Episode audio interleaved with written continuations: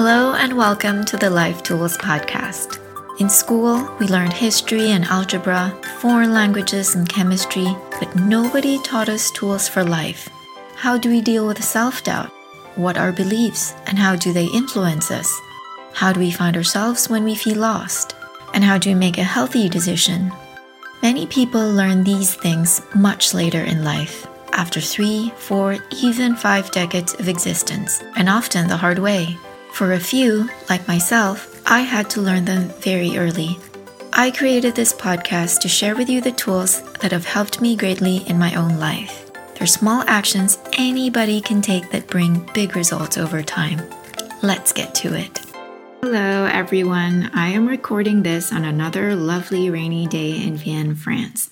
I hope that wherever you are, you are also finding joy in the little things. I think a big part of cultivating inner peace in life is finding joy in the small things.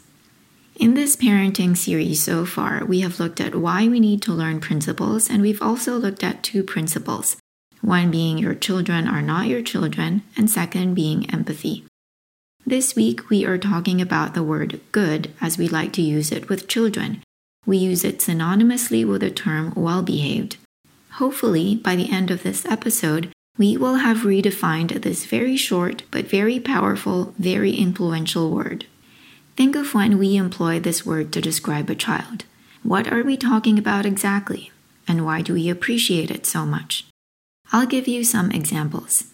In school, when little Chris sits still in his chair, hands on his desk, eyes on the teacher, we say Chris is a well behaved child. When six year old Nicole finishes everything on her dinner plate, which we have put there, we say Nicole doesn't fuss at meal times. Nicole is a good child. When 10 year old Margot does all her homework in all her school subjects every single day, Margot is a good student and a good child. We think for sure she will succeed as an adult given how willingly she does everything she is supposed to do. When five year old Sarah unquestioningly follows our orders like give your toy to your little brother, or put on your coat, or sing the new Chinese song you learned for Aunt Bella, or shut up, do not say a single word back when you're being reprimanded. We say Sarah is good and respectful. We'll go more into respect in another episode. When teenage Mike agrees with our point of view on everything, on what's good, what's bad, whom to make friends with, and whom to exclude, what religion is the best, how to dress, what professions are respectable, and therefore what he should pursue, we say we are so lucky because Mike is a very good son. When we set house rules or classroom rules without explaining why, and little Patrick just follows them to a T without the slightest protest, we say Patrick is very well behaved. When Anne gets bullied in school by an older, bigger classmate and doesn't put up a fight, we say Anne is such a good and kind child. When little Valerie lets us choose her clothes for school, this top with this bottom with these shoes today and this color cardigan with this color pants for tomorrow, and Valerie never says no to our choice, just puts them on because she believes we know best, we say Valerie is a good child and we are so lucky to have her. There are many more examples, but I'll stop here. Now let's go back to the two questions. One, when we say a child is good and well behaved or any of the synonyms of these two words, what are we really talking about? Two, why do we appreciate it so much? To get to the answers and also to see the bigger picture of this dynamic, let's go through the examples again, but this time looking through two different lenses. One lens being the benefits we enjoy from the child being what we consider good, and another, the lens of the long term effects of this behavior on the child. When Chris sits still in his chair, hands on his desk, and I'm the teacher, I benefit greatly because classroom management becomes so much easier. Imagine if all 30 students in my classroom were like Chris. There would be no classroom chaos to manage, and my teaching life would be a walk in the park. But is it really good for Chris? Is it good for him to be sitting 8 to 10 hours a day in a cramped classroom? His body will suffer. Emotionally, he will also suffer from his mental prison. I say mental prison because everything he wants to do will go through the filter of is this okay for the adults? Will I get disapproval for this? If he wants to dance, for example, and dancing is not approved of, he will not dance. he will apply this thinking to many, many things throughout his day and by extension throughout his life. When six year old Nicole finishes whatever I put on her plate, whether I'm the mom or the nanny, she makes my life easy. Meal times go smoothly. But is it good for her? If Nicole listens to adults on what to eat and how much to eat, then she will never have the opportunity to listen to her body. She will never even know that our bodies communicate with us.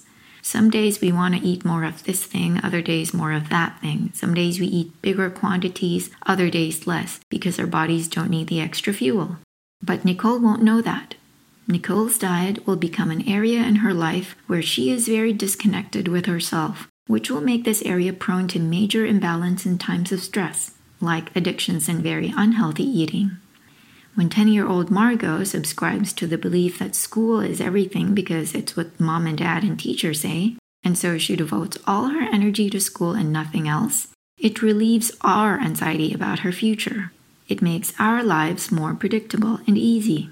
It also makes us look good in society, having a child who wins school medals year after year. But then she will leave no space within her to truly feel what she likes and doesn't like. All great if Margot is a naturally academic person who loves all things school.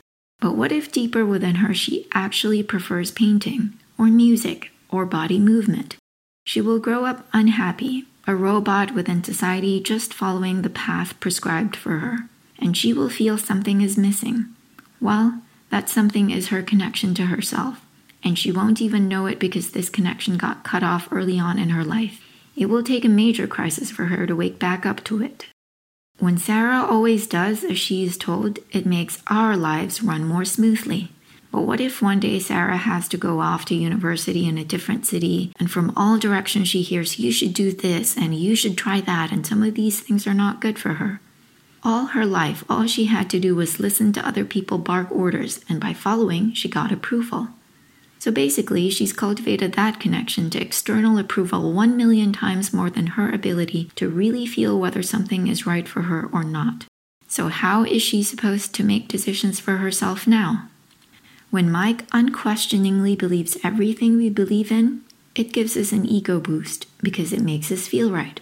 But what if some of our beliefs are wrong? What if they were right for our generation but not for Mike's generation? What if we are unconsciously racist? What if we're really screwed up about some things? Is it really good for Mike to absorb everything that comes out of our mouths? He'll go out into the world with beliefs and ways of behaving that were copy pasted from our minds to his without consideration of the changing context. Reality will give him some hard lessons to learn. And I will not be surprised if Patrick, once he enters the workforce, unquestioningly take shitty treatment from his boss, just as he did when he was a child, following every rule we set for him to a T, never questioning if it was fair or not, which made our lives 10 times easier, by the way. He'll think that bad treatment from his boss is part and parcel of starting out in the world of work. He'll think he will eventually get approval for following the rules and not making a fuss, just as he got approval for it when he was a child. Seeing this future possibility, is it really good for Patrick to be blindly obedient? The same argument applies to Anne and Valerie and all other children, young and old, with whom we use labels like good and well behaved and easy to mean they make my life easier, but I haven't really given a thought to whether it's good for them as well. So, really, when we say a child is good, what we are often actually talking about is the child's ability to do as we wish to refrain from causing us trouble or inconvenience, to exist as extensions of us instead of as separate humans with our own thoughts and preferences.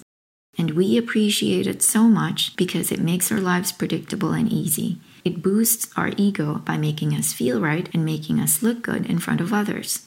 Nothing wrong per se with wanting life to be predictable and easy. It's human nature and healthy, but not when it's at the dire expense of other people. And children are people. Our influence on children, conscious or unconscious, is huge. What we teach them today will have serious consequences on their future and, by extension, on society's future. We must be very mindful of what messages we are communicating to them. We must have the humility and the self awareness to evaluate our motivations first. Are we approving of a particular behavior for our own selfish benefit while unintentionally skewing their minds? Are we building their wings to fly in the future or are we clipping them? From here on out, let's be careful how we use the word good. Let's use it to contribute to their well being. Well being includes physical, emotional, and spiritual wellness. A child who is well grows up to be an adult who knows how to set healthy boundaries, to feel what is right and what is not right for them, to go for goals without stepping on others, to oppose authority if this authority is abusive, to make healthy decisions that respect oneself and others, and to cultivate genuine human connection. The next time you feel yourself wanting a child to behave a certain way, ask yourself, what's the motivation behind this desire? What does it bring me? What are its short term and long term effects on the child? What attitude and what action can I take that will contribute to both my well being and the child's well being? That's it for this week. If you found this episode helpful, the best way to support this podcast is to give it a five star review and to share it with people who might also benefit from its message. Thank you for listening and have a great week ahead. Bye.